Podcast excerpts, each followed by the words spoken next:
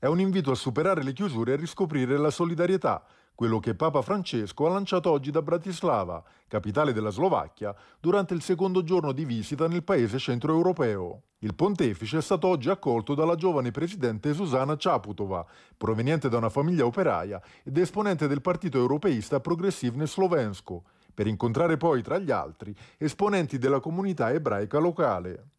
Rivolgendosi ai fedeli, Francesco ha rinnovato l'invito a un'Europa solidale, l'unica strada per poter riportare il vecchio continente al centro della storia, per poi ammonire contro i rischi dell'individualismo estremo, definito nuovo pensiero unico, e chiedere la fine di ogni forma di colonialismo ideologico. Il pontefice ha poi parlato a lungo della pandemia da Covid-19, definita la prova del nostro tempo, che, ha detto Francesco, ci ha insegnato quanto sia facile pensare solo a se stessi, oppure riconoscere quanto siamo fragili e dipendenti l'uno dall'altro, rimboccarsi le maniche e ripartire per costruire insieme il futuro. Prima di arrivare in Slovacchia, il Papa si era fermato ieri per una visita a lampo in Ungheria, paese divenuto negli ultimi anni simbolo delle politiche di chiusura, soprattutto nei confronti di migranti e rifugiati.